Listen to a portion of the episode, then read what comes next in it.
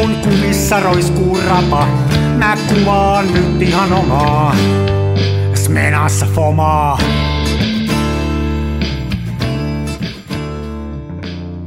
Se välillä pesään juuttuu. Terve. Pontsorno. Sorno. Mitäs kaikkia tämmöisiä tervehdyksiä eri kielellä sä osaat? Rastuit, terve, hai, Jeenare. Moro. Pontsorno. Hola. äh, Bonjour. Eikö sinä holassa jätetä se H, sanomatta? Ola, eikö se ola? Niin, on, niin, joo, mutta se on. Mä Jumbo. lausun se, sille, mä lausun se suomalaisesta. Niin. Hola. No niin. Aika Se on, lingvi, se on lingvistiikkaa. Jos olet joskus käynyt Espanjassa, niin sä huomaat, että sehän toimii hito hyvin, että siellä kun Jyväskyläläiset tosiaan rantabaarissa syömässä sitä meetwurstipizzaansa, niin se, sit kun sit alkaa se huutelu, että hola, hola, halo, ketsuppia, ketsuppia. Kyllä se aina jossain vaiheessa pöytään tulee se ketsuppi. Niin, niin. Mä voin kuvitella, en ole, en ole kokenut, mutta voin kyllä helposti kuvitella, mitä toi on. Se on, se on. Mutta enää ei tarvitse lähteä Espanjaan, koska meillä on tämä halvaannuttava helvetillinen lämpö. Se on täällä Suomessa. Niin, mutta nyt on vähän viileämpi kuin eilen. Eilen oli, eilen oli kerta kaikkiaan maagisen lämmintä, mutta tänään on vähän viileämpi, ainakin täällä. En mä tiedä, ootko ehtinyt käydä vielä ulkona, mutta mä kävin tuossa No, mä auton, käyn parvekkeella. mä kävin auton katsastamassa aamulla, niin tota, oli, oli miely, erittäin miellyttävä keli. Joo, täällä on ulkona 27. Ihan tosi, ei täällä ole varmaan kuin 23, 24. Tää on sen verran pohjoisempana kuitenkin. Niinpä, niinpä. Joo, meillä oli eilen 30 astetta, se rupesi olemaan. Joo, Auto, ja oli, auto lämmittänyt näytti kolmea kahta, kun väylällä ajoin. mä ajoin tota tiis keskiviikkona tuonne Helsinkiin ja tota moottoritiellä melkein koko matkan siinä moottoritiellä, vaikka niin kuin luulisi, että kun auto liikkuu, niin viilenty, niin kolmeen kolmeen, kolmeen neljään näytti. Tietysti Joo. se moottoritien kuum asfaltti niin kuin nostaa lämpötilaa, mutta oli aika hurjaa. Se on joo. Ihmisillä on erikoisia käsityksiä. Ota vaimo tuli kysyä jotain. Mitä sä nyt? Voit keittää kahvia, joo. joo, muuten ei kesken. Muuten ja kahvi, kahvin keitto kesken. Ihmisillä on erikoisia harhoja liittyen tähän niin kuin virtaavan ilman niin kuin jäähdyttävyyteen. Et siis jos lämpötila on, jos ilman lämpötila on 30 astetta, ja sä paat sinne lämpömittarin ja sitten sä menet läpimärkänä itse sinne, Niin. niin susta voi tuntua siltä, että se liikkuva ilma viilentäisi, mutta se johtuu vaan siitä, että kun sä oot 36,5 asteinen ja se liikkuva ilma on 30 asteesta, mutta se lämpömittari näyttää koko ajan 30 astetta, niin, koska niin. se, se, se, sen lämpötila on se vallitsevan ympäristön lämpötila riippumatta siitä, kuinka paljon se ilma siinä liikkuu. Niin, eikä tuuletin laske ilman lämpötilaa, se vaan laittaa Ei. sen liikkua, se tuntuu iholla viileämmältä. Ja Juuri näin. autossahan ainoa syy on se, minkä takia se liikkeessä saattaa laskea, on se, että jos sä park, jätät sen parkkiin tuohon aurinkoiselle paikalle ja se esimerkiksi se lämpötila-anturi on jossain siellä konepellin takana, niin siihen voi niin kun, se voi lämmitä sen takia vaan, että se ilma siinä, niin kun, mutta, mutta ei se, niin kun se ilmavirta sitä viilennä, että sehän on... Ei, joo. Toinen muuten ym, tämmöinen vähän samantyyppinen väärinkäsitys on se, että löylyn heitto nostaisi saunan lämpötilaa, kun se tekee just päinvastoin. Niin, niin. Mutta se saa sen tuntumaan sieltä Se, ja se tunne on se tärkein asia. nimenomaan. Mm. Oho. Joo, tervetuloa kaikille kuulijoille. Tämä on Kansan filmiradio. Tota, me tehdään aika monetta jaksoa, jo pari vuotta tehty tämmöistä fi- filmikuvaukseen keskittyvää podcastia, mutta jos olet uusi kuuntelija tässä, niin varoituksen sana, että sitä filmihommaa on joskus enemmän ja joskus vähemmän. Nyt aloitettiin, nyt aloitettiin vähän masentavasti säätilasta, mutta se on ollut kyllä nyt tämmöinen aika jännä tilanne, että tota, Tämä on ollut aika jännä. Melkein voisi sanoa, että on kansan voivottelufilmi Niin. koska meillä on aina sille vähän, vähän nuristava. Mutta sehän johtuu vain siitä, että me ollaan niin äärettömän hyväosaisia etuoikeutettu. Siis sehän on, eihän tämmöinen siis keski-ikäinen tai niin kuin minä jo hiukan keski ylittänyt valkoinen heterovuja mies, niin tämä on niin kuin, ei, se on liian, liian paljon on saatu. Niin, Ja kaikki on, niin kuin, kaikki on riistetty ja tässä ollaan. niin. Onneksi me sentään ymmärretään hävetä asiaa, niin se pikkasen tasapainottaa. Totta. Kyllä mä ainakin häpeen itteeni ihan koko ajan. Niin, mä häpeän varsinkin nyt, kun mä kuulen ilman paitaa ja aina kun mä menen eteen se peili noin. Joo, kyllä, kyllä se, tämä on paljastavaa aikaa.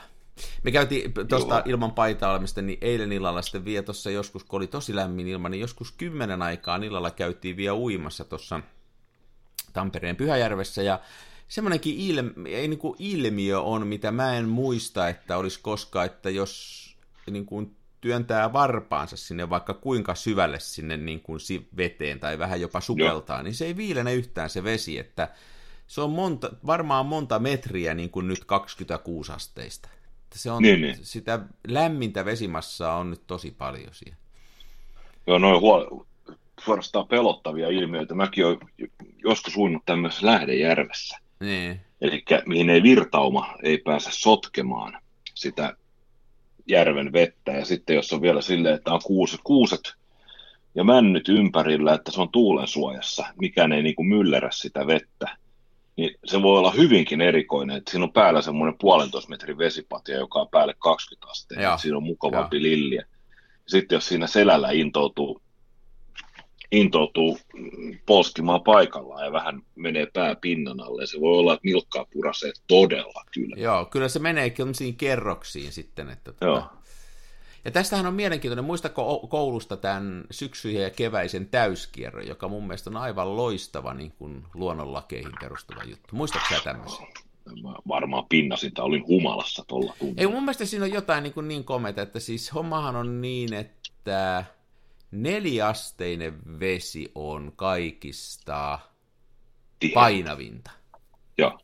Ja sitten kun ää, se, se laskee niin kuin pohjalle, mutta sitten kun toi pintavesi sekä syksyllä että keväällä niin kun saavuttaa sen neljä astetta, eli keväällä se lämpiää neljään asteeseen ja sitten näin syksyllä se viilenee neljään asteeseen, niin se mäjähtää, putoo sinne pohjaan ja se pohjavesi nousee ylös. Ja se on kai, näin on ymmärtänyt, oli järvien, niin kuin just ettei se jää loppuiäkseen tuommoisiksi kerrostumiksi, niin se pyöräyttää sen koko veden niin kuin ympäri ja sitten kaikki ravinteet Joo, ja joo. kaikki liikkuu. Se on aika jännä mekanismi. Että sen verran mä oon ollut, ollut tosiaan siellä biologiatunnilla hereillä. Sinusta paljast- paljastui varsinainen limnologi. Mikä se on? Eikö se ole just tämmöinen, joka tutkii vesien virtauksia sisävesissä? Okei, mä oon sitten se justi. Tässähän on semmoinen riski, että tämä voi olla tämä mun tietoni väärä jollain tavalla, mutta meillähän on paljon muitakin asioita, mistä me ei tiedetä mitään, me silti puhutaan niistä. Mm-hmm. Ei täytyy sanoa, mä oon mielestäni kyllä kuullut tämä termi täyskierto joskus aikaisemmin. Ei toi nyt ihan niinku keksitulta kuulostanut. Ei munkaan mielestäni. Mun mielestä siinä on, en mä pystyisi tämmöistä keksiä. Tässä on mun mielestä niin kuin liian monta liikkuvaa osaa. Mm, joo, vaatii liikaa, liikaa Mä, luovuutta. sen mä voisin just keksiä, että kun vesi menee kylmäksi, niin siitä tulee tosi kovaa. Sen päällä voi luistella, mutta se jäisi niin ja about kuo juustoa. Niin, mutta, se, mutta sehän on. Niin, ja sehän on, sehän on. Mm. Ja sehän me tiedettiin kanssa, että toi, toi jenkithän ei koskaan käyneet kuussa. Ja sitten kun Stanley Kubrick kuvasi tämän avaruusseikkailu 2001, niin kun hän oli perfektionisti, niin hän ei suostunut lavastamaan niitä kuukohtauksia, vaan hän lensi kuuhun ja kuvasi ne siellä. Mm-hmm. Miten sä, sovellat nämä, ka- miten sä sovellat nämä kaksi asiaa yhteen? Eikö Stanley Kubrick ollut jenkki? En, mä katso kielen nämä asiat kaikki. ja Mä Joo. rupesin jankkaamaan ja mä keskityn nyt lähinnä seuraavaksi siihen, että kun sä oot keski-ikäinen ja valkoinen, että miten sä kehtaat soittaa suuta. Joo, toi on ihan hyvä. Närkästy Mm. vähän ja vedä. Mun mielestä kannattaa kuitenkin vetää joku tämmöinen vähemmistökortti esille. Kannattaa, kannattaa jo. Ja jos, sähän Jos kuulut, sä kuulut, vi- jos mä oikein ymmärrän, sä kuulut, kuulut ainakin hippivähemmistöön. Mä olen kun mä oon niitä kuuluisia helsinkiläisiä vihervasemmistoja. No niin. Mä ku, seuraavan kerran kun menen maakuntaan, niin mä siellä ihmettelen, että miten te viitsitte ajaa tuollaisilla savuttavilla traktoreilla. Etteikö te ole kuullut sähkötraktoreista? Toi on mun mielestä tosi hyvä. Tai sitä, että Mm. voisitte lopettaa tämän maan lannottamisen, että meillä saa luomusalaatteja K-kaupasta. Kyllä, kyllä. Kyllä näitä on. Huhhuh. Ootko valokuvannut? Meinasin juuri kysyä sama. Kyllähän minä olen yllättävää kyllä helteestä huolimatta. No niin. Mutta se on ollut, nyt mä oon päässyt jyvälle si, se, siitä, että minkä takia esimerkiksi se Anselmi Adams siellä Jenkkilässä, niin hänhän usein, hänet on usein kuvattu semmoinen niin kuin leveäliärinen, tämmöinen huopahattu Stetson-tyyppinen päähinneratkaisu kuvantalonsa päällä. Joo, niin on. Ja Joo. se johtuu siis vain ja ainoastaan siitä, että ilmeisesti siellä Jenkkilän keskilännessäkin siellä on helvetin kuuma Äh. ja aurinko paistaa. Mä oon huomannut, että ihan, siis ihan mahdoton ajatellakaan, että kolmijalkakuvia ottaisi ilman, että olisi tämmöinen leveäliärinen apuväline, jolla sitten tarvittaisiin varjostaa tai peittää se kamera kokonaan. Ai niin sä oot huolestuneempi siitä kamerasta kuin pollastas. No joo, siis ja, ei se pollaa niin väliä, mutta kamerat on kalliita. Eli sä paat niinku kameralle hatun päähän.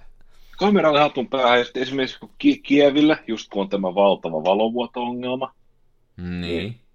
mäkin otin, mä otin koirista muotokuvia nyt Joo, joo, joo, viikonloppuna, joo. niin oh, mulla oli kolmi aika silleen matalalla, että ei olisi ollut kyllä mitään järkeä. Mä olisin joutunut, kyykkiminen ei olisi riittänyt, mun olisi pitänyt madella sen kameran edessä, tai siis takana, että mä olisin yl- yltänyt näkemään sinne okulääriin, ja sitten kun se kievin etsin on mitä on, niin mä tein sitten silleen, että mä otin sen pois ja leikisti tällaisella niin kuin, että oli muka kuivu etsin. Niin siitä sitten tiirasin ja näin koska on hyvä hetki laukaista kamera, niin kyllä sitten siinä niin kuin melkein joka välissä niin mä heitin hatu siihen kameran päälle ja sitten, ah, nyt tuli kahvia. Kiitos. Palvelu pelaa. Oh, palvelu pelaa, joo. Siis se ka- hatulla on hitsi hyvä peittää se kamera ja sitten varsinkin sit siinä vaiheessa, kun piti filmiä edistää, niin kun ette kädet olisi loppunut kesken, niin hattu on sen verran iso, että sinne kupuun mahtuu se kievi melkein kokonaan. Niin, niin, niin sillä pystyy Käsi, joo. Joo. käsi virityshanalle, hattu siihen päälle ja sitten etupuolella tujuttaa sormet siihen linssi eteen vielä peitoksi varmuudeksi. Ja sitten edistää sitä filmiä ja hattu pois ja sitten voi vielä, jos tulee vähän sivuvaloa, niin voisi hatun varjostaa, ettei tuu flare. Joo, mulla on yksi kaveri, joka tuota kuvaa sillä, että se, sillä, se on myös sellainen lierihattu, niin se sitä flaree sillä niin kuin si- sivuun laittaa sen. Ja tota, me oltiin sen kanssa jossa, joskus kerran kuvaamassa, ja se, tota, se teki sitä hommaa kanssa, se laittoi sitä siihen sivuun, ja, ja varmaan tuli hyviä kuvia. Sitten mä olin ottamassa kans kuvaa sillä vähän niin kuin vastavaloon, että siihen oli niin kuin riski, että tulee flare. Se kysyi multa, että tuleeko sulla tuohon helposti sitä flareamasta. Kyllä sitä tulee, että, mä, että niin kuin, kyllä sitä tulee, ja se on aina vähän semmoinen jännä juttu, että kuinka sen saa hallittua. Ja varsinkin kun mä olin ottamassa kuvaa niin kuin TLR-kameralla, jos on kaksi linssiä, niin sitä ei oikein Nää, ei sitä voi ihan tarkalleen tietää, miten se flare tulee sinne, kun et sä näe, sä katot eri linssistä läpi. Niin se sanoi, että hän varjostaa sua tällä hatulla vähän. Joo. Sitten mä sanoin, että älä nyt varjosta, että se menee tuohon tuon linssin eteen, että tulee tuohon kuvaan tuo sun hatuleri. Ei se mitään, tuu, kyllä mä näitä on tehnyt sata kertaa. Ja sitten mä kehitin ne kuvan, niin siinä on semmoinen hattu sitten siinä kuvassa. Oi jumalauta. Mutta ihan hyvä yritys oli, ei siinä mitään. Joo, joo. Kaverit on pahimpi. Pitäisi aina kuvata yksi. Et kyllä se näin on, että siis yleensä niin kuin kaikki, kaikki kannattaisi, itse kantsii tehdä kaikki. Parempaa saa, kun Mm. itse tekee. Kyllä, kyllä. Niin kuin, että se on, että pistä lapsi asialle ja tee itse perässä. Nimenomaan. Huh, huh. Joo, ai niin sä oot koiria, kun sä oot ollut jotain, sulla on ollut nyt jotain ottokoiria, onko se näin ollut? Että sulla on ollut... Joo, mulla on ne samat hoitokokkerspanielit, jotka on olleet, olleet ihan mahdottomia, niin niitä nyt oltiin, oltiin itse asiassa aika pitkään, puhe oli perjantaista keskiviikkoon, me oltiin sitten perjantaista torstaihin, kun isäntäväki päättikin kävästä, kun he kävivät tuolla Pohjois-Pohjanmaalla ja sitten he kävivät Oulussa ja sitten yllättäen menivätkin vielä Leville käymään ja Niin. sieltä sitten alas ja se oli hauska, heillä oli tämmöinen tota Porschen täyssähköauto. Okay. käytö, käytössä ja se, Okei. se, niin se, sehän on se ensinnäkin se, että kolmihenkinen perhe mahtuu tämmöiseen niin sanottuun urheiluautoon. Se on siis Porsche Taycan Turbo, Joo. tämä auto. Ja sitten ensin, heti ensin, ensinnäkin tämä, että miten sulla voi olla sähköauto, joka on turbo, koska eihän siinä mitään ahdinta ole. Mutta mä en ole vielä valittanut EU-kilpailuviranomaisille tästä epäreilusta nimityksestä. Niin kuin ei voimariinikas saanut olla voimariini, vaan ei, piti tehdä ei, oiva. Tämä on ihan sama asia. Kauramaito saa olla kauramaito, se pitää olla kaurasta tiristettyä ihmejuomaa. Niin, niin. Niin, toi on kyllä hyvä. Tuohon täytyy puuttua. Tuohon täytyy, nämä on tärkeitä asioita. On tosi tärkeitä asioita. Joo. Turpo on turpo ja siihen tarvitaan pa- kauheasti pakokaasua. Nimenomaan, nimenomaan. No, mutta joka tapauksessa niin se tommonen, siis mun mielestä aika, aika hienoa, että kun se kuitenkin on siitä aika roadster-mainen, niin siinä kuitenkin on tilat neljälle, tai voi olla peräti Joo, viidellekin joo. hengelle. Mutta kaksi aikuista ja viisivuotias lapsi, niin Upeasti Mahtui.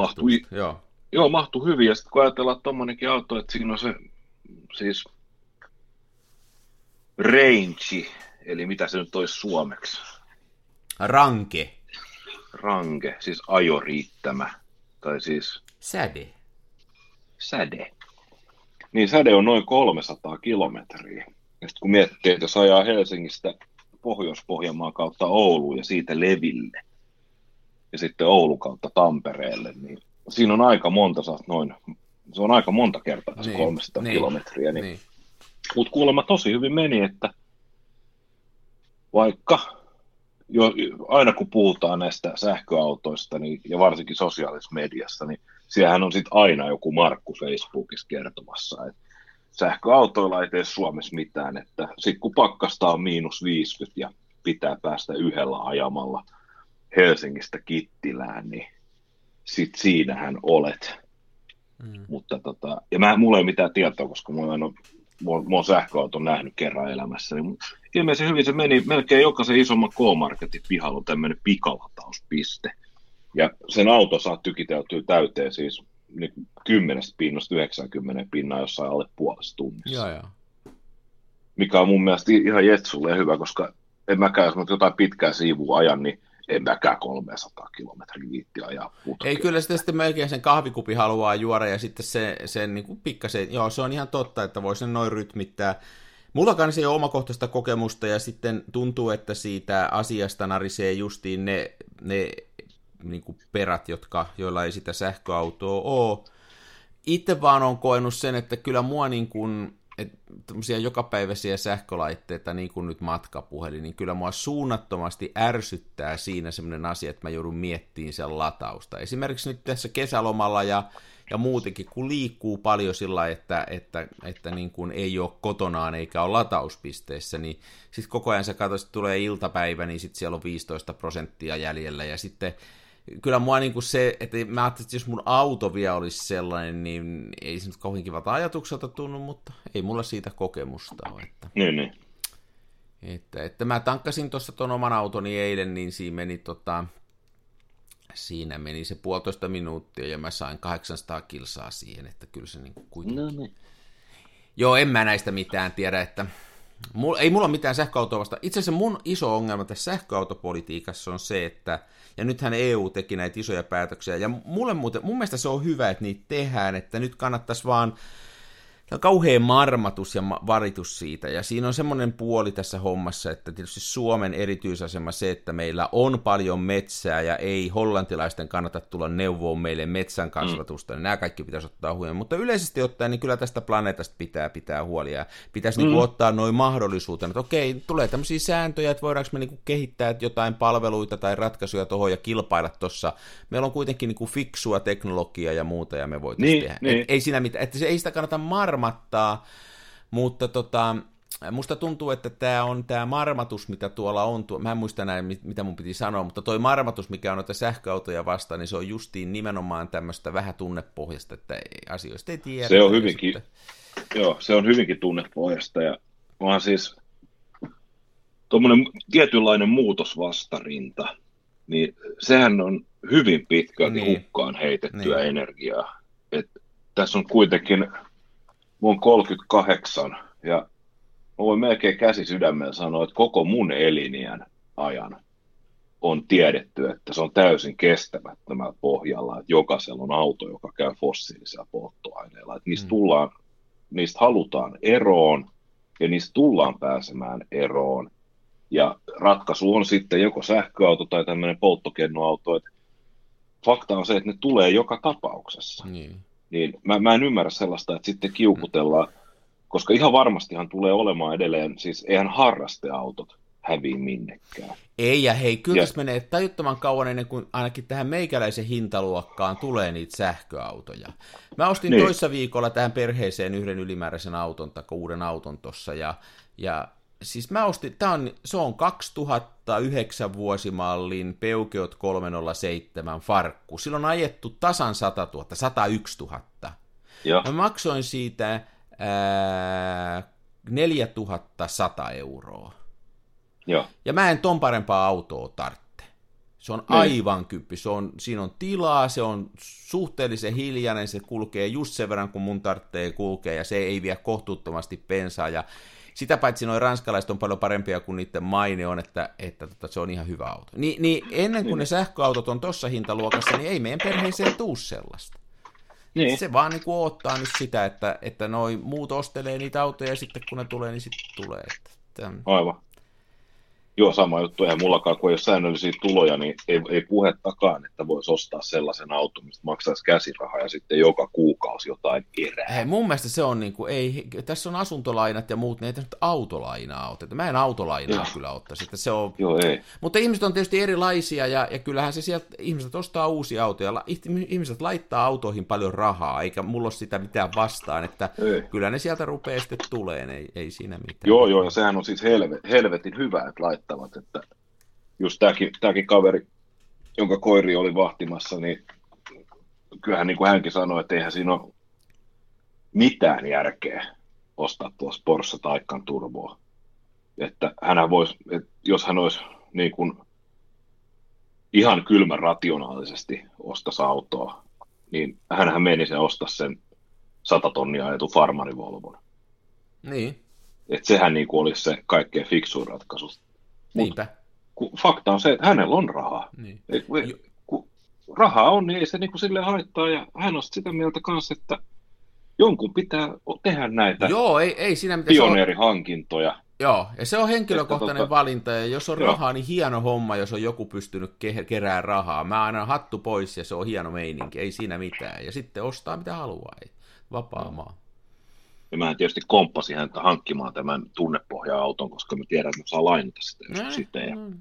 Sehän tarkoittaa sitä, että mä heti kurvaan sillä vanhoille ko- kotikulmilleni ja Elvispeleksiä. Mm. Vanha, viime, viime kesänä just, niin hänellä oli tämmöinen tällä sama kaveri, hän oli ostanut tällaisen 70-luvun lopun Mercedes-Benz SL450 avomalli, niin, missä oli aika rouhea V8-kone muistaakseni vielä, niin Mm. Sillä sitten heti kun sitä sai lainata, niin jo, kiitos ja saman, saman tien ravintola käpygrilli eteen. Siinä annoin kuule V8 louskuttaa luu, Niin, luu ulos, luu ulos luu ulkona livuin siitä mm. käpygrillin terassin ohi niin, että mä kuulin, että siellä puheesorina hiljeni, kun ne kuunteli, miten kone louskutti ja sitten rupesi päitä nousemaan terassikaiteen yli ja sitten mä huusin keuhkojeni pohjasta. Menkää saatana juopot töihin siitä, niin teilläkin on tämmöinen joku päivä.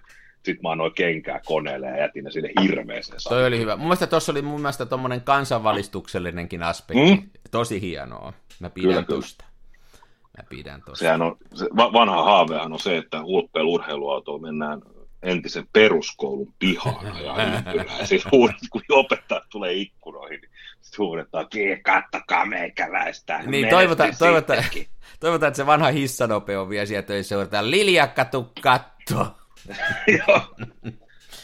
Joo.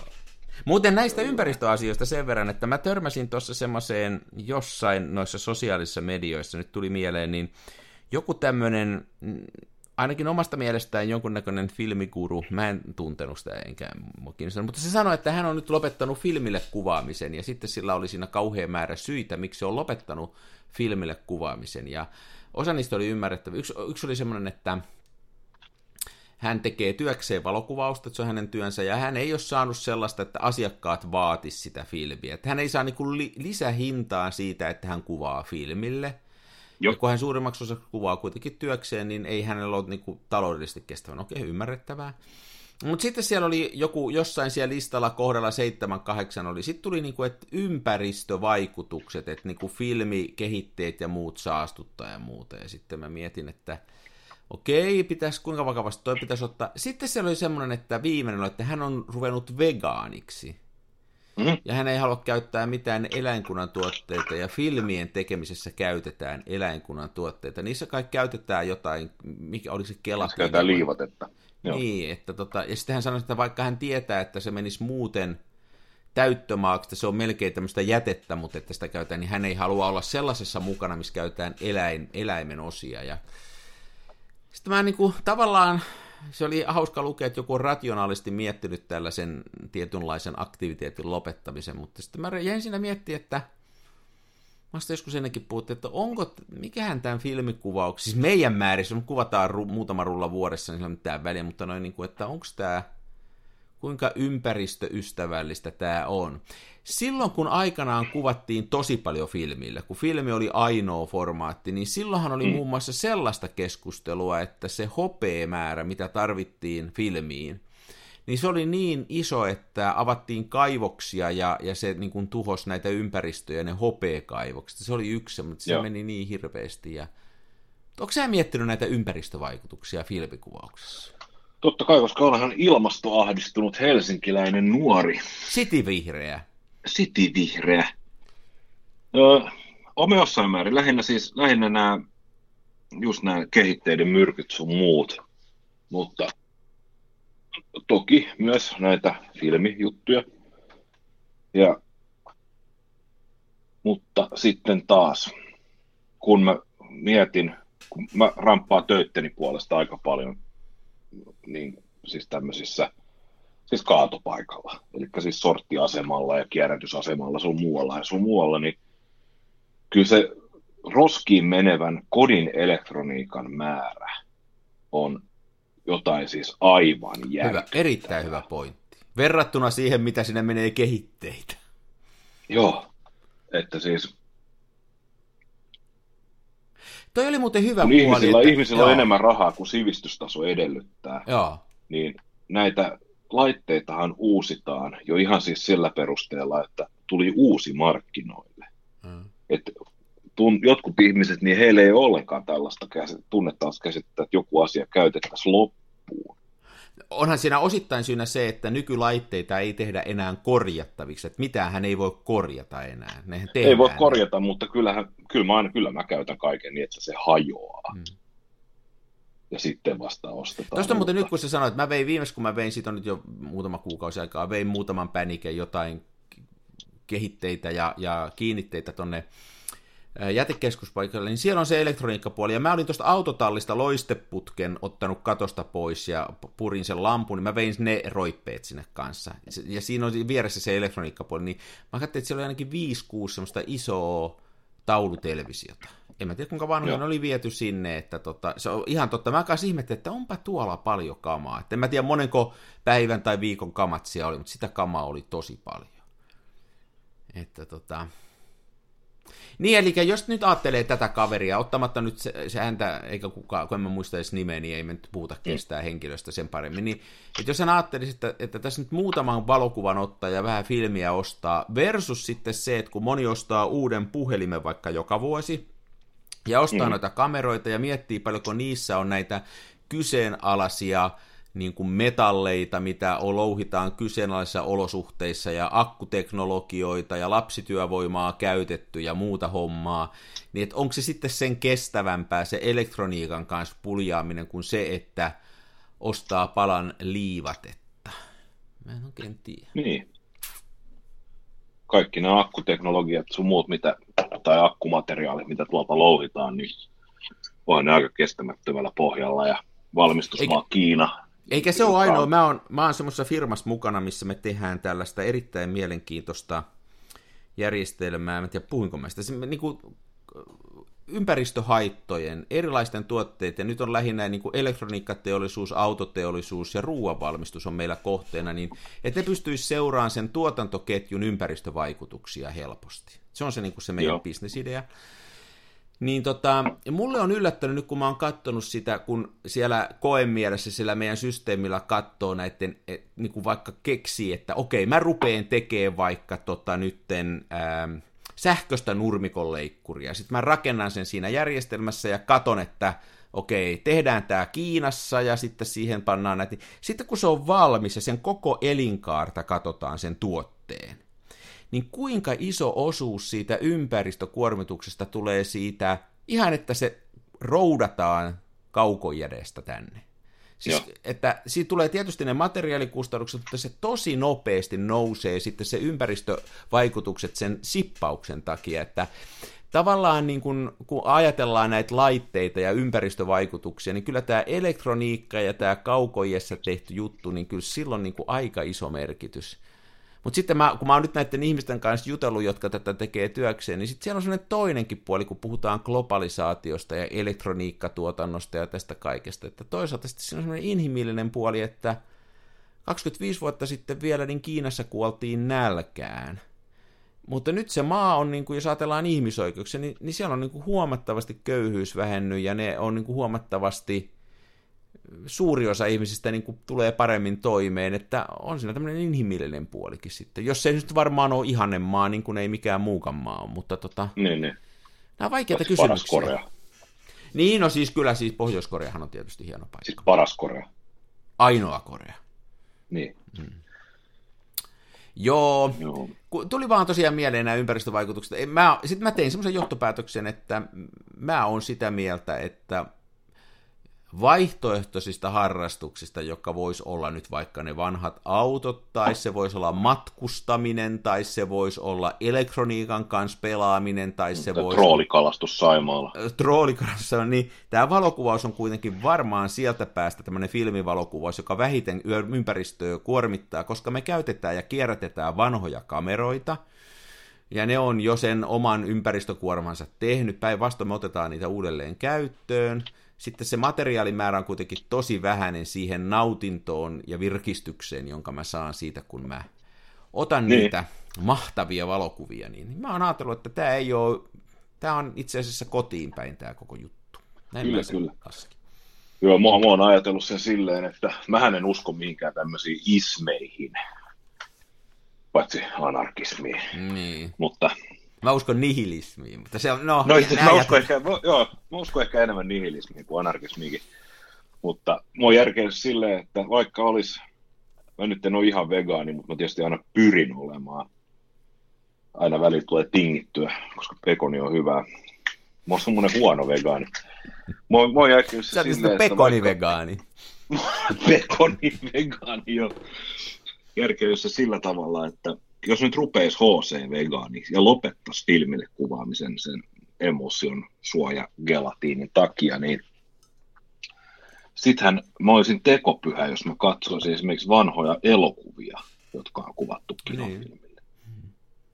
Et miten mä voisin sitten katsoa niitä, jos mä en voisi itse kuvata, niin mä oon kyllä vetänyt rajan siihen, että nyt lainaisin Antti Nyleeniä tähän väliin ja sanoisin, että se eläinperäinen tuote siinä filmissä, niin se on nyt sellainen pieni veriuhri, joka annetaan taiteen edestä toisten toimesta.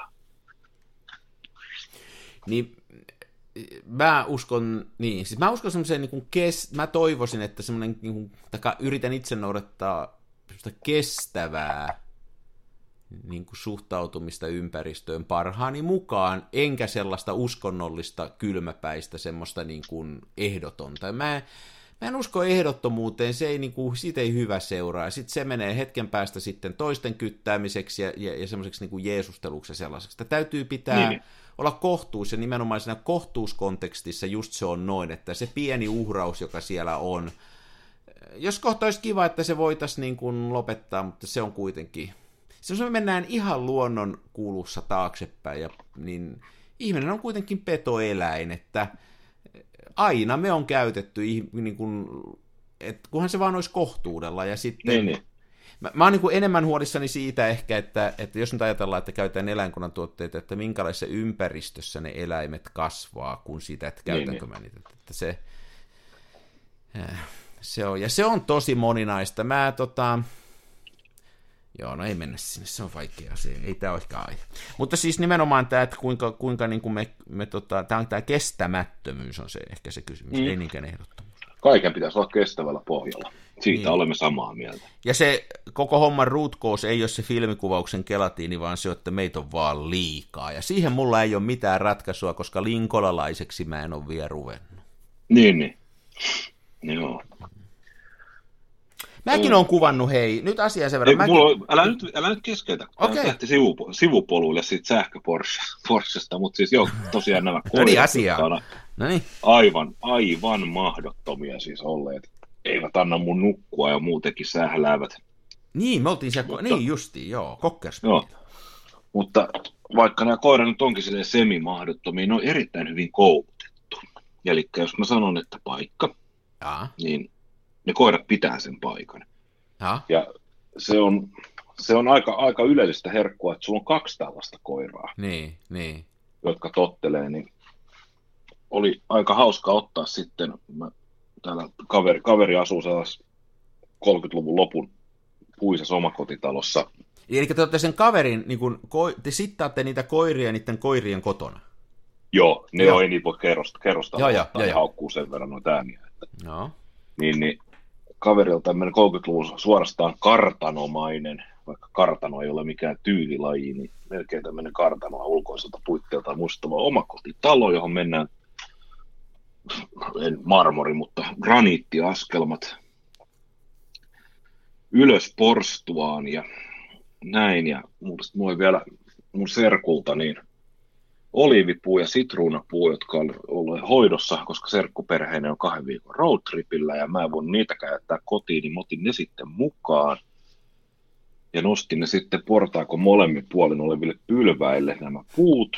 Niin. Sitten mä katsoin, että nyt rupeaa olemaan niin paljon noblessi ilmassa, että jos mä saisin nämä jalot Cocker Spanielit siihen ikään kuin portaille istumaan, niin se olisi erittäin hyvän näköistä. Niin mä sitten äkkiä virittelin kolmialan siihen ja mulla oli kievi mukana – Noniin. kuten uhkailinkin, ja kelasin sitten, kuten Kievin kanssa kuuluu, niin sormella pyöräyttelin sitä taustapaperia sinne niin, että se paperin nuoli meni kameran rungossa olleen punaisen nuolen ohi niin, että se on just ennen sitä kelauspuolaa, jolloin saadaan se, että ensimmäistä kolme kuvaa ei ole päällekkäin ja rullalle mahtuu se 13 kuvaa. Kelasin siihen kansi kiinni ja sitten sommittelemaan se kuva hattu kameran päälle ja sitten mä hain ne koirat siihen ja istutin ne ja käskin ne paikalleen ja menin sitten sinne kameran taakse ja no, siinä ihan hetken, kun malttaa olla, ne koirat, koirat rupeaa olemaan, niin tulee semmoinen, että mitä helvettiä nyt taas tapahtuu. Ja ne pitää edelleen paikkansa, niin rupeaa niin päät kääntymään ja korvat höristymään, kun ne miettii, että nyt tässä jotain juonitaan, niin se on oivallisi hetki siinä vaiheessa, kun vähän haukahtaa tai vislaa tai jonkun äänen päästä, ne katsoo suoraan kameraa Joo, silleen, ja mikä meininki. näköisenä, ja. mikä meininki, ja, ja raps kuva siitä, ja sitten tota, sit mä siirsin toisen ko- koiran niin, että ne oli eri askelmilla, ja otin vielä yhden kuvan siitä. Ja, ja ne pysy siinä, kun sä siirsit ne, ne pysy niin kuin parpinuket siinä. Joo, joo, se toinen, siis kun niillä on sanottu paikka, ne pitää joo, paikkansa, sitten sä voit mennä, mennä sen toisen ko- koiran luo ja taputat kädellä alempaa askelmaa ja sanot, että noksutus tähän näin ja Peppu alas istuu ja paikka ja sitten taas sinne kameran taakse hetkeksi vartumaan ja, ja sitten klik. Ja sitten siellä oli myös tämmöinen jostain tämmöinen, siis siellä oli tämmöinen perinteinen puinen kuljetuslaatikko, josta mä olin nikkaroinut perheen lapselle, kun hänellä oli syntymäpäivät, niin hän halusi jäätölökiskan. Mm-hmm. Niin mä, mä, sitten tein jämä, jämäpuista kävin tekemässä sellaisen, sellaisen jäätelökiskan, missä on, tiedätkö, myyntitiski. Niin, että hän voi leikkiä tämmöistä, niin kuin, että hän myisi jäätelöä. Ja joo, hän voi leikkiä pikkukapitalistia siinä. joo, joo. joo.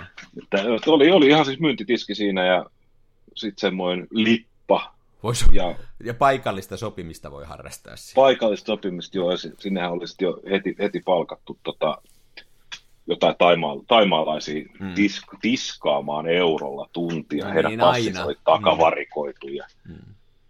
ei vaiskaan, ei vaiskaan. Ja, no, mutta no joo, tämmöisen te- teini äitinsä, äitinsä kanssa sitten maalasivat sen ja siihen tuli sitten valotkin tämmöiset aurinkokäyttöön, semmoiset jotkut Klaas Wilsonin ledivalot. Ja se oli aika hauskan näköinen se jäätelökiska ja sitten siellä oli tämmöinen la, lapsen mentävä tuoli vielä siellä, niin rupesin miettimään, että hitto soikko, että tuohan olisi aika hauskaa, että jos se olisikin koira siellä niin kuin tiskin takana. Jätskiä myymässä. Jätskiä myymässä. Mä sitten äkkiä otin, en, en vielä laittanut kolmijalkaa, vaan mä hain toisen koiran. Niitä on siis kaksi, toinen on musta, toinen on musta kokkerspanieli ja toinen on kultainen kokkerspanieli. Ja se on sitä kultasta on pikkasen mukavampi kuvata kahdesta syystä. Se on vähän, se on vähän vanhempi ja rauhallisempi. Niin. Ja, mutta tärkein syy on se, että tämä musta kokkerspanieli, niin kun hän näyttää kuvissa vaan saa niin kuin mustalta tahralta. Eli että sävyjä on vähän. Sävyjä on yksi, niin. pikimusta. Niin kultaisen, kultaisen kokkerspanieli, mä asettelin hänet sinne. Hän hienosti oli silleen, että takatassut oli penkillä ja etutassut oli tiskillä ja otin sitten muuten kännykällä ensiksi sommittelukuvan, josta mä näin, että toimiiko tämä ajatus. Ja kun se toimi, niin sitten mä päästin koiran vapaalle jalalle. Ja Rupesit asentelemaan kol- ka- kameraa. Joo, kolmijalka. Kolmijalka. Ja sen päälle kievi. Ja, ja sitten kievi kanssa näin. Ja sitten otettiin se kuva. Se oli ihan hauskaa. Se on kyllä toi hauskaa, siis että tota, kumpikin sitten tottelee, niin kuin tavallaan sä et ole kuitenkaan niiden niiden oma isäntä, niin tota, se on ihan hauska juttu, että se varmaan no. helpottaa muutakin kuin kuvausta siinä taloudessa, että on vähän jotain rotia sitten niiden kanssa. Joo, tuo on kyllä varsinkin tämä kulta, niin nyt kun on kuuma, niin hänellä on kyllä selkeästi kuulo, siis kuulo, kuulo toimii niin kääntäen suhteessa lämpötilaa, eli mitä ylemmäs elohopea menee, niin sitä huonommaksi hänen kuulossa menee, että sieltä ilmalämpöpumpun alta sohvalta, niin on todella vaikea lähteä lenkille, koska hän ei yksinkertaisesti kuule. Pitää mennä siihen viereen kalisuttaa Se on varmaan ihan fysiologista. Kyllä se varmaan on. Se on ihan fysiologista, joo. Ja sitten tämä mustakoira, niin vaikka hän on jo viisivuotias, eli ihan aikuinen koira, niin edelleenkin niin se, että lähdetään lenkille, niin siis se koira vetää sellaiset kierrokset, Eli se on innoissaan, että nyt mennään. Se on innoissaan, joo, siis vaikka meillä on ihan vakkarireitit, jotka me kierretään, koska me tiedän, että siellä ei tule toisia koiria vastaan, eikä sähköskuutteja, eikä pyöräilijöitä, niin siis porstua, kun pääsee valjaat päät, että kun takatassu, hän istuu, niin takatassu tamppaa maata niin kuin jäniksellä ja sitten hän uikahtelee ja Jaa sitten kun se lenkille lähdetään, niin sitten se, sit se vetää niissä valjaissa siis silleen, että väliin kuuluu se niinku, se ei saa happea, kun se kuristuu niihin valjaisiin. Ei se niinku, ei sitä saa oikein, se on niin, se on niin innoissaan, ja sitten kun se on niin innoissaan, niin sitten se ei myöskään malta pissaa ja kakkaa niin reissulla, mikä on helvetin rasittavaa. Niin.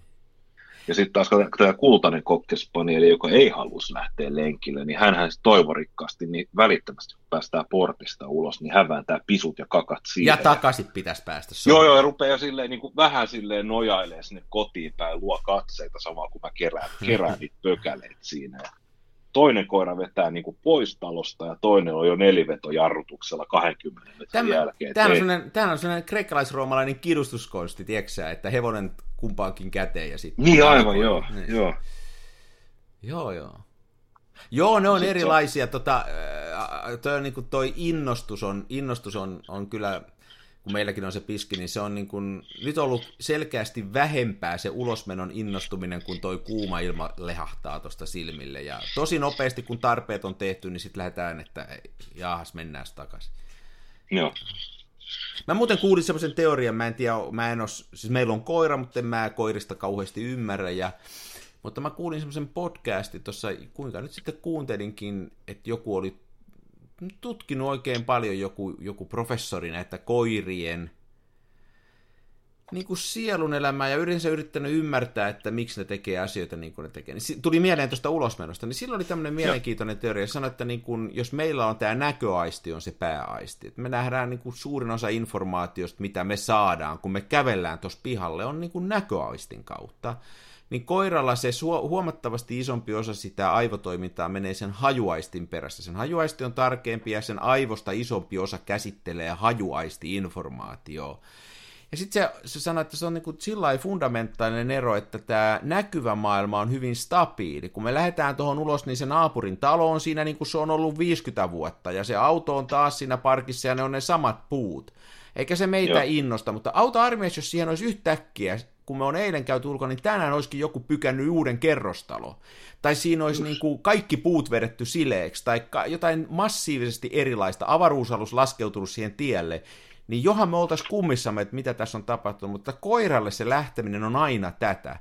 Että se hajumaailma on niin. täysin erilainen. Siellä on ollut jokainen koira, joka on käynyt kissa, jokainen ihminen, niin ne on jättänyt hajujäljen siihen ympäristöön, ja se on ihan erilainen kuin se oli eilen. Eli koiran innostusta osittain selittää se, kun se lähtee ulos, että se maailma on huomattavan erilainen kuin se oli eilen sille koiralle, ja se on siitä innostunut. Ja Ah, hei, selitys se on oikein, mä tiedä pitääkö paikkansa, mutta se oli mielenkiintoinen selitys mun mielestä ää, ole taipuvainen uskomaan tähän mm, selitykseen. Mm, Joko sä kehitit ne koirakuvat? Ei, ei, vastaan mun kolme kuvaa ottanut. Niin, niin. Enää vielä kymmenen jäljellä samalla rullalla. Otatko sä ne kaikki niistä koirista? Ei, nyt, nyt mä oon jo kotona. Kyllä mä jotain tässä keksin. Onko sanonut vaimolle, että Peppu alas istui ja ottanut sitä kuvaa? En ole uskaltanut. Joo. Se kyllä äkkiä, mä ihan, se, siitä ei, se menee äkkiä pieleen kyllä mä oon. Mä oon joskus koittanut, ei siitä oikein tule mitään. Täytyy eri, se täytyy eri tyylillä hoitaa. Hmm? No entä sitten, ootko itse kuvaillut? Joo, kun mä kävin siellä Helsingissä, kato mä tulin sieltä Helsingistä elin takaisin ja mulla oli, mulla oli tietysti Kievi mukana. Nyt se on jännä, että se, se, se lähtee nyt mukaan. Mulla oli, mä ajattelin, että jos jotain tulee sitten kuvattava, niin mä aika myöhään tulin sieltä, kello oli 8-9 maissa illalla, niin tota, sitten tuossa on toi Sääksjärven vanha silta, ja mä olin just ajamassa Valkeakosken ohi, niin se on se kyltti. Mä että mikä kiire mulla on kotona, että aurinko laskee on tyyni ilta, niin mä menin siihen, ajoin siihen, siinä on se ysi, mikä, mikä sen paikan nimi, se on ravintola siinä. Mä en tiedä, onko se ikinä käynyt Sääksjärven sillä. Se oli aikanaan Suomen pisin tämmöinen yhtenä, taikka tämmöinen silta. Sen, ja ennen Tampere-Helsinki-tie meni siitä, mutta ei sitä enää kukaan nykyään aja, kun se on, tota, se on vähän ränsistynyttäkin kaikki se ympäristö siitä. Niin. Mutta se silta on, se, on aika korkea ja sitten siellä menee hienosti järvi alla. Niin mä otin sieltä sillalta pari kuvaa. Oli tyyni, järvenselkä, aurinko laski ja siellä meni veneitä. Niin mä sain niistä vähän niin kuin ikään kuin drone-kuvia sieltä ylhäältä. Mä runttasin oh. muutaman. Ja Mä kehitin ne eilen, ja ne, mutta mä oon niitä vielä sen enempää katsonut, ne kuivuu tuossa selän takana, niin tota, ihan asiallisen näköistä. Sitten siinä on jotain muuta sontaa siinä filmillä, mutta semmoiset mä kävin kuvaamassa. Että nyt toi lähtee toi Kievi mukaan, ja mä oon ratkaissut sen tietyllä tavalla sen valotusongelmakin siinä, että se on just noin, että kun sitä filmiä siirtää, niin siellä on ratkaisevaa merkitystä sen siirtovaiheessa linssille hattu päähän ja vähän yritetään varjostaa sitä kameraa, niin kyllä mä Joo. sen kanssa nyt pärjään. Ja mulla kävi siellä sillalla sillä tavalla, että mä innostuin, kato, kun mä otin kuvan, niin mä olin kovasti innostunut, vähän niin kuin se Cocker Spanieli, ja mm. huomaamattani, kato, kampesin sitten sen filmin seuraavaan. Ennen kuin mä muistin, että ai niin, tässä pitää laittaa tämä linssi, niin siinä kuvassa on se valojuttu. Niin, niin. Et se heti tuli siihen, kun en mä ollut pannut sitä linssisuojusta, enkä mä ollut laittanut sitä ylhäältä, sit mä laitan nyt sen kiinni, kato sen tähtäin kuiluun. Niin, niin prisman. Niin, niin sinne ei me Joo, pakko se on olla. Kyllä mäkin, mäkin sitä järkeili silleen, että...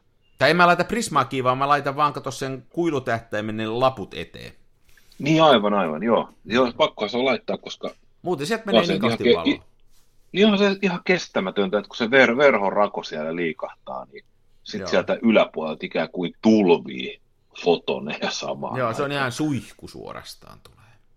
No, en mä tiedä, miten se on ratkaistu noissa muissa, koska kyllähän esimerkiksi siis noilla muilla, muilla moduulijärjestelmäkameroilla niin pystyy kuvaamaan niin, että prisma on nostettu pois. Ilmeisesti länsikameroissa sitten niin se toimii silleen, että se peili lävähtää ylös ja No kato, eihän sun, tarvitse niin periaatteessa, niin eihän sun tarvitse periaatteessa mitään muuta tehdä siihen, kun sä teet pari sellaista niin kuin ikään kuin kulmaa, kun eihän valo käy, eihän se niin kuin, eihän se käyristy. Siis sehän vaatii niin. mustan aukon, jotta valo käyristyy. Niin. Ja tuollahan ei ymmärtääkseni ole Kievissäkään musta, siellähän pieni ydinvoimala on sisällä, mutta ei siellä mustaa niin, aukkoa. Niin sehän vaatisi vain sen, että ensinnäkään ei olisi niitä sisäisiä heijastumia, ja sitten siihen olisi rakennettu joku kotkaus, semmoinen pieni kieksää kulma siihen eteen, että se valo jäisi sen taa. Kyllä Joo. mä jo itse tuossa mietin, että, että toi olisi pitänyt tehdä eri lailla, että toi on nyt liian suoraa tehty tuosta toi seinä, että ei se noin voi mennä. Että tota... Kyllä sen saisi tehtyä, mutta se ei ole tietysti ollut tärkeää silloin aikanaan. Niin, niin. Tärkeämpää on saada tuotantomäärät täyteen kuin se, että se toimii. Ei se ole niin tärkeää. Mä muistan muuten vuosikymmeniä sitten.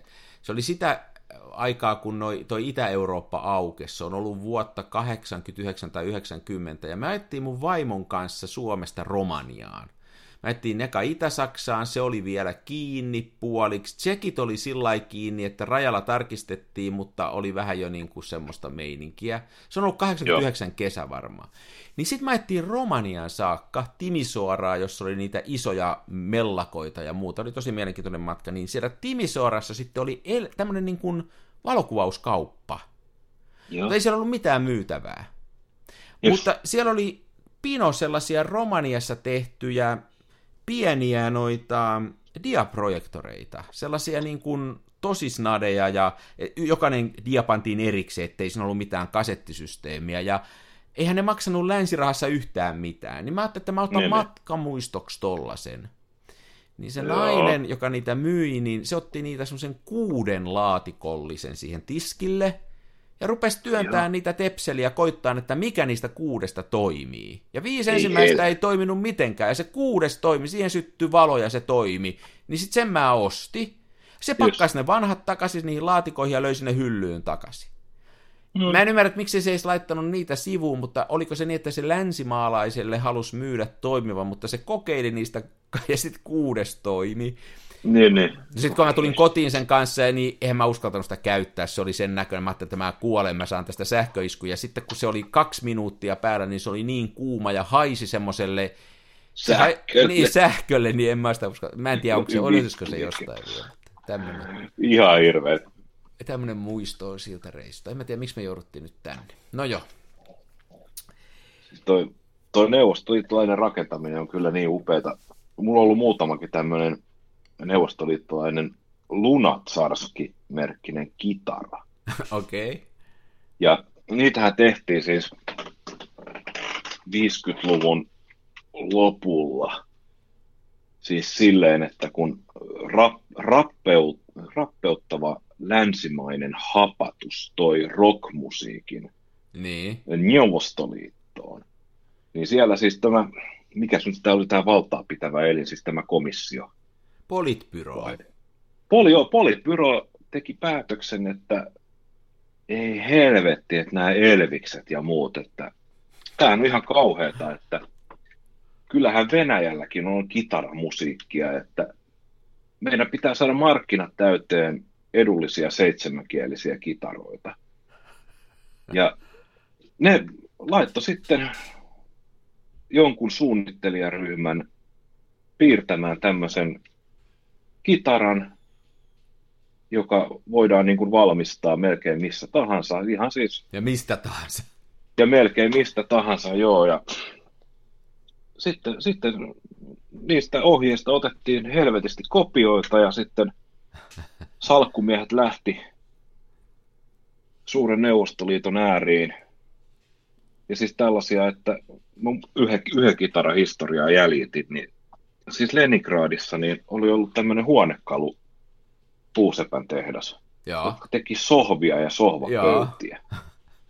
Niin sinne oli tullut sitten salkkumies ja ilmoittanut, että koneet seis ja läväyttänyt skeba-piirustukset. Sohvat Huomis, seis. Joo, että et nyt nämä sohvat huitsi helvetti. Huomis eteenpäin näitä kitaroita valmistuu 50 kappale päivässä.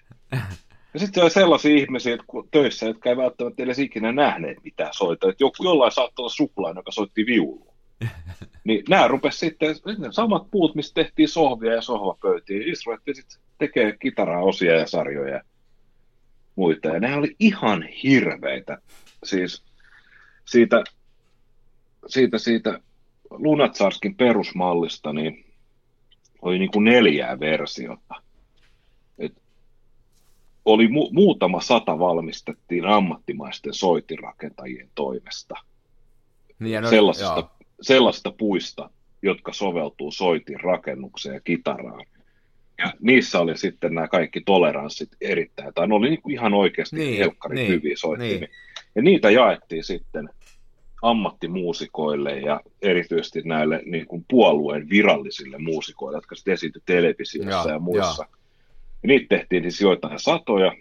Sitten oli, olisiko mennyt näin, että oli 15 kopeekan kitara, 45 kopeekan kitara ja sitten oli yhden ruplan kitara.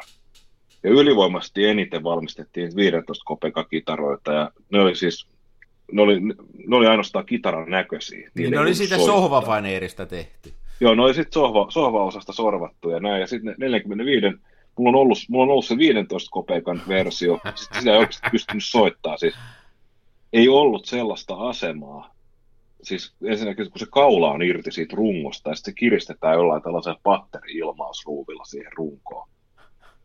Niin sitä ei saanut sellaiseen kulmaan, että kaikki kielet olisi soinut. Et sun piti valita, että seitsemästä kielestä neljä soi. Ja sitten ja sit olisi 45 kopeekan versio, niin se, se nyt sentään jotekuten soi, mutta kyllä sinnekin pitää tunkea niin kampa ja pankkikortti sinne kaula ja rungon väliin, että olisi pysynyt jotekuten vakaana. Ihan, ihan, no joo.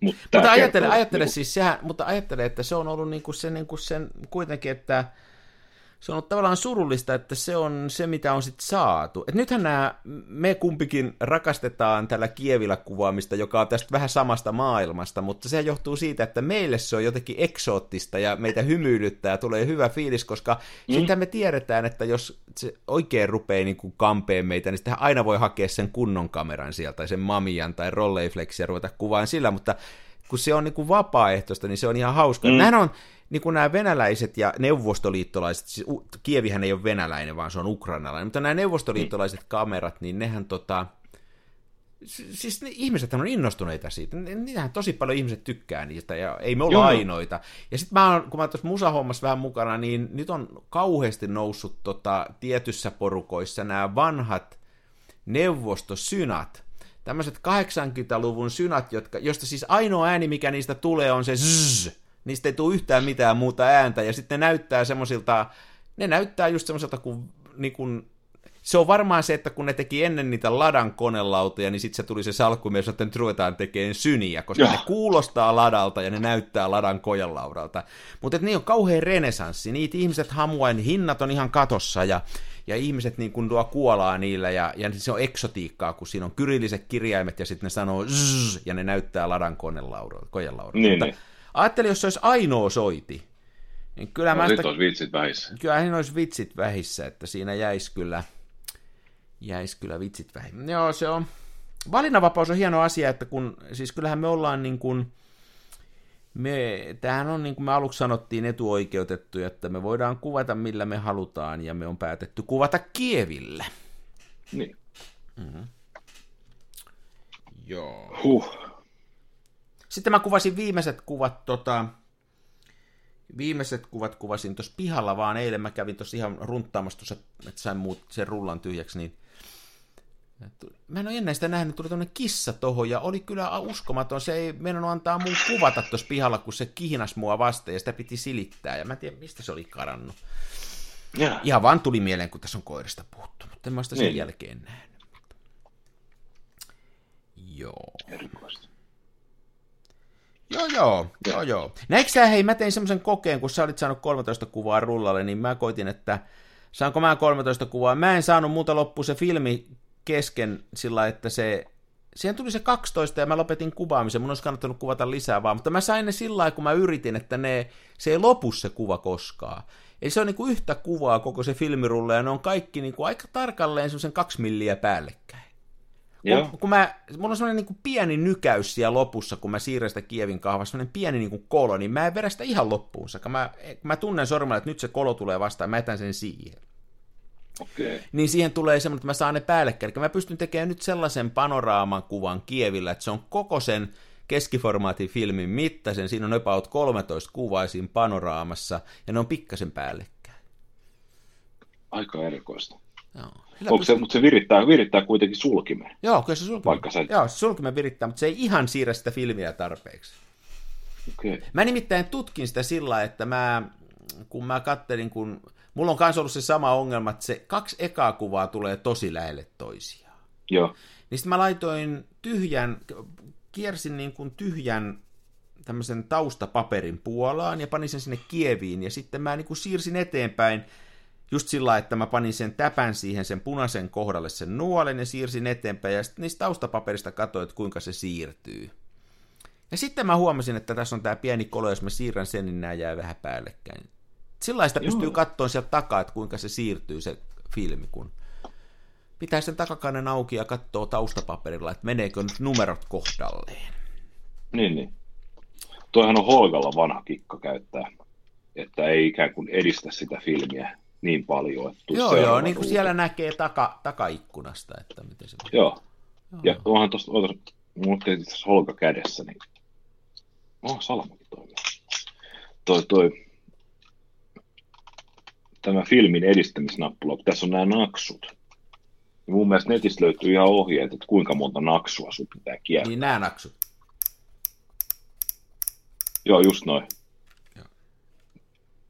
Että kuinka monta naksua käännät, niin kuva jää vielä silleen. Mutta, sehän, mutta se täytyy, sehän voi sittenkin selvittää tosiaan, että tyhjä tuonne kansi vaan pois ja tuolta takaa kattoo, niin sen aika hyvin näkee siitä. Joo, se on muistikuva vaan, että se pikkasen valehtelee, koska jos on pelkkä paperi, niin siihen ei tule sitä filmin paksuutta mukaan. Se on totta, mutta se ensimmäisen kuvan kanssa käy kuitenkin niin, että siellä ei paljon filmiä ole siinä ensimmäisessä vaiheessa. Sitä Niin paitsi, mä oon, mä oon joskus kuvannut tuommoisen yhden Fomapan filmin, mikä meni pieleen. Mä tiesin jo siinä kuvatessa, että jaa niin, nyt tämä ei onnistunut. Niin mä oon käyttänyt sitä semmoisen, että mulla on yksi tämmöinen myöskin kokonainen filmi, missä on se filmi mukana, mitä mä oon käyttänyt näissä testauksissa. Aa, no niin. Mä oon uhrannut yhden filmin itäkameroiden testauksen alttarille. Aika hurja olet. Mm. Siinä on kans gelatiinia mennyt sit pikkasen ihan Huhu. turhille. Veriuhri. Se nimenomaan. Sosialistisen työn hyväksi. Nimenomaan. Joo. Mä en nyt sitten tiedä, jos ennen seuraavaa jaksoa, niin mulla on tekevästi töitä. Ja nämä on luvalla 30 astetta, niin voi olla meikäläisellä kuvaukset aika vähissä. Jos tuossa nyt päivän, päivänkin maalaa ja ylitasottaa seiniä, niin mä luulen, että sitten ei paljon mitään muut pysty tekemään kuin juomaan roseviiniä parvekkeella. Niin. Ei tästä kannata pakkoa ottaa, jos ei kuvauta eikä ehdi, niin sitten ei kuvaa. Se on kyllä taivaan tosi, että pakko ei kannata itselleen tehdä. Mm. Mulla on nyt tossa, muistaakseni kun me puhuttiin viimeksi tämän Mamiasta, niin mulla on se vielä tossa, mä en ole vielä päättänyt. Mä tein nyt yhden kokeen. Mä näin, kun semmonen kaveri, jota mä seuraan Instagramissa, se on laittanut Rolleiflexiin niin kuin ihan tämmöistä normaalia, mä oon sitä muilla kameroilla kyllä tehnyt, tämmöistä 35, siis ihan normaalia kinofilmiä. Siis Sillä kinari, joo. panee siihen taustapaperiinsa. Mutta mä oon käyttänyt sitä tuossa Moskovassa, ja siinähän tulee tyypillisesti kuvat niin kuin vaakasuuntaan noin luonnollisesti. Niin mä laitoin, että on mamia. Mä ajattelin kokeilla, että mikä se on. Kun se kaveri sanoi, että siinä mamiassa on etu tähän hommaan, on se, että siellä on se, sä pystyt kääntämään sen tausta backing, sen, tiedätkö, sen painelevyn, siihen 220 ja se painaa sitä vähän enemmän ja se pysyy suorempana se filmi. Ja sitten kun sen panee siihen 220, niin se ottaa enemmän niitä kuvia, että sillä voi tehdä tosi pitkän, pitkän Niin, siitä niin. filmistä, ja se vaan ottaa ja ottaa niitä. Mulla on semmoinen koe menossa nyt, mä oon yhden kuvan ottanut, että voi olla, että mä ensi viikon aikana saan sen kuvattua. Niin, niin. Tämmöinen koe. Täytyy kaikkia tässä kokeilla. Niin, ja sitten jos sä laitat sen kolmijalkaa kiinni, sä voit kääntää kameran vaakasuuntaiseksi. Niin mutta, mutta, sen. niin, mutta se juttu oli just se, että voisi olla hauska saada sellaisia kuvia, joissa se perforointi on myöskin kuvaa mukana, ja sitten ne on sitä pystykuvia, kun semmoisia mä en ole otellut. Mä oon vaakakuvia. Mulla, Niin, on, niin. mulla on semmoisia kuvia, mitä mä oon sillä Moskva-kameralla ottanut, sehän on 6 kertaa 9. Että on niin kuin horisonttikuvia ja sitten ne menee ikään kuin tämmöisiä panoraamakuvia, jossa on sitten ne perforoinnit ylhäällä ja alhaalla ja se on jännää, mutta nyt kun täällä voisi ottaa pystykuvia. Niin, niin. luonnollisemmin. Kyllähän kameran aina voi kääntää, mutta kyllä se... Niin. Tämmöistä. kameralla niin vaakasuuntaan ottaminen, niin se sommittelu on kyllä ihan mahdotonta, kun se on sitten niin nuri, nuriperin väärinpäin se kuva. Että... Se on siis tosi vaikeaa. Mä oon joskus koittanut sitä, mutta en mä sitä opetellut, mutta semmoisen mä opettelin. Mä oon aika hyvä ottaa sillä, että suorin käsin niin kuin ylös. Ja sitten katsoo sitä kameraa Joo. ylöspäin, ja niin kuin esimerkiksi tuommoisen ihmisjoukon yli pystyy ottaa. Niin kyllä sen, sekin niin kuin rupeaa tuntuu vähän luonnollisemmalta kuin vähän aikaa sitä. Mutta siinä kä- vä- käsyy vädet, väsyy kädet. Niin, niin. No niin, hei. Nyt on puhuttu eläinten oikeuksista, sitten me on käyty mm, koira... Sähköautoista. Niin, sähköautoista. Sitten me on käyty koirien kanssa vähän skabaa. Me on käyty Neuvostoliitossa. Ei moni, mun mielestä, mä oon aika varma, että ei moni podcasti pysty näin iso kirjoa elämää niin kuin kattaa yhdessä tunnissa. Joo, me ollaan, me ollaan Suomen monipuolisin podcasti. Niin ollaankin. Ruvetaan mainostaa me Suomen monipuolisimpana podcast. Me puhutaan ihan mistä vaan. Kannatan. Mm, hyvä idea. Ensi kerralla lisää. Ensi kerralla lisää. Noniin. Ei muuta kuin näihin kuvia tunne. Näin. On moi. He, hei.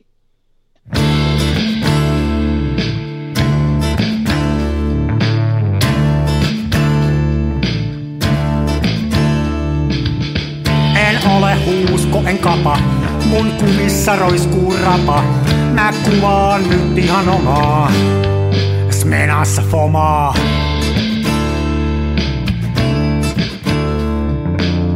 Se välillä pesään juuttuu, ja vaikka toimiva laskuri puuttuu, mä teen silti tätä omaa.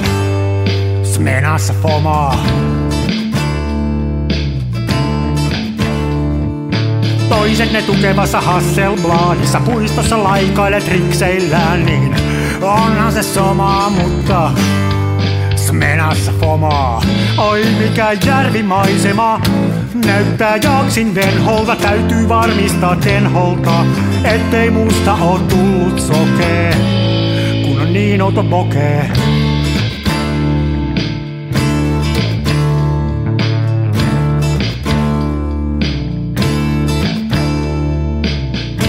Siirtele kivijuoria, mulla kun on mutkatkin suoria. Tää on tätä mun omaa, smenassa fomaa.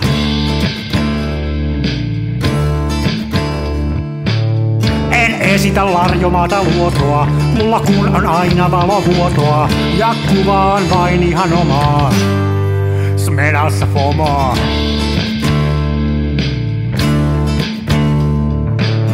Avaruuden ovet aukeaa, symbolin suljin laukeaa. Tää on täyttä lomaa. Smenassa fomaa, oi mikä järvimaisema. Näyttää jaksin venholta, täytyy varmistaa tenholta, ettei musta on tullut sokee, kun niin outo bokee.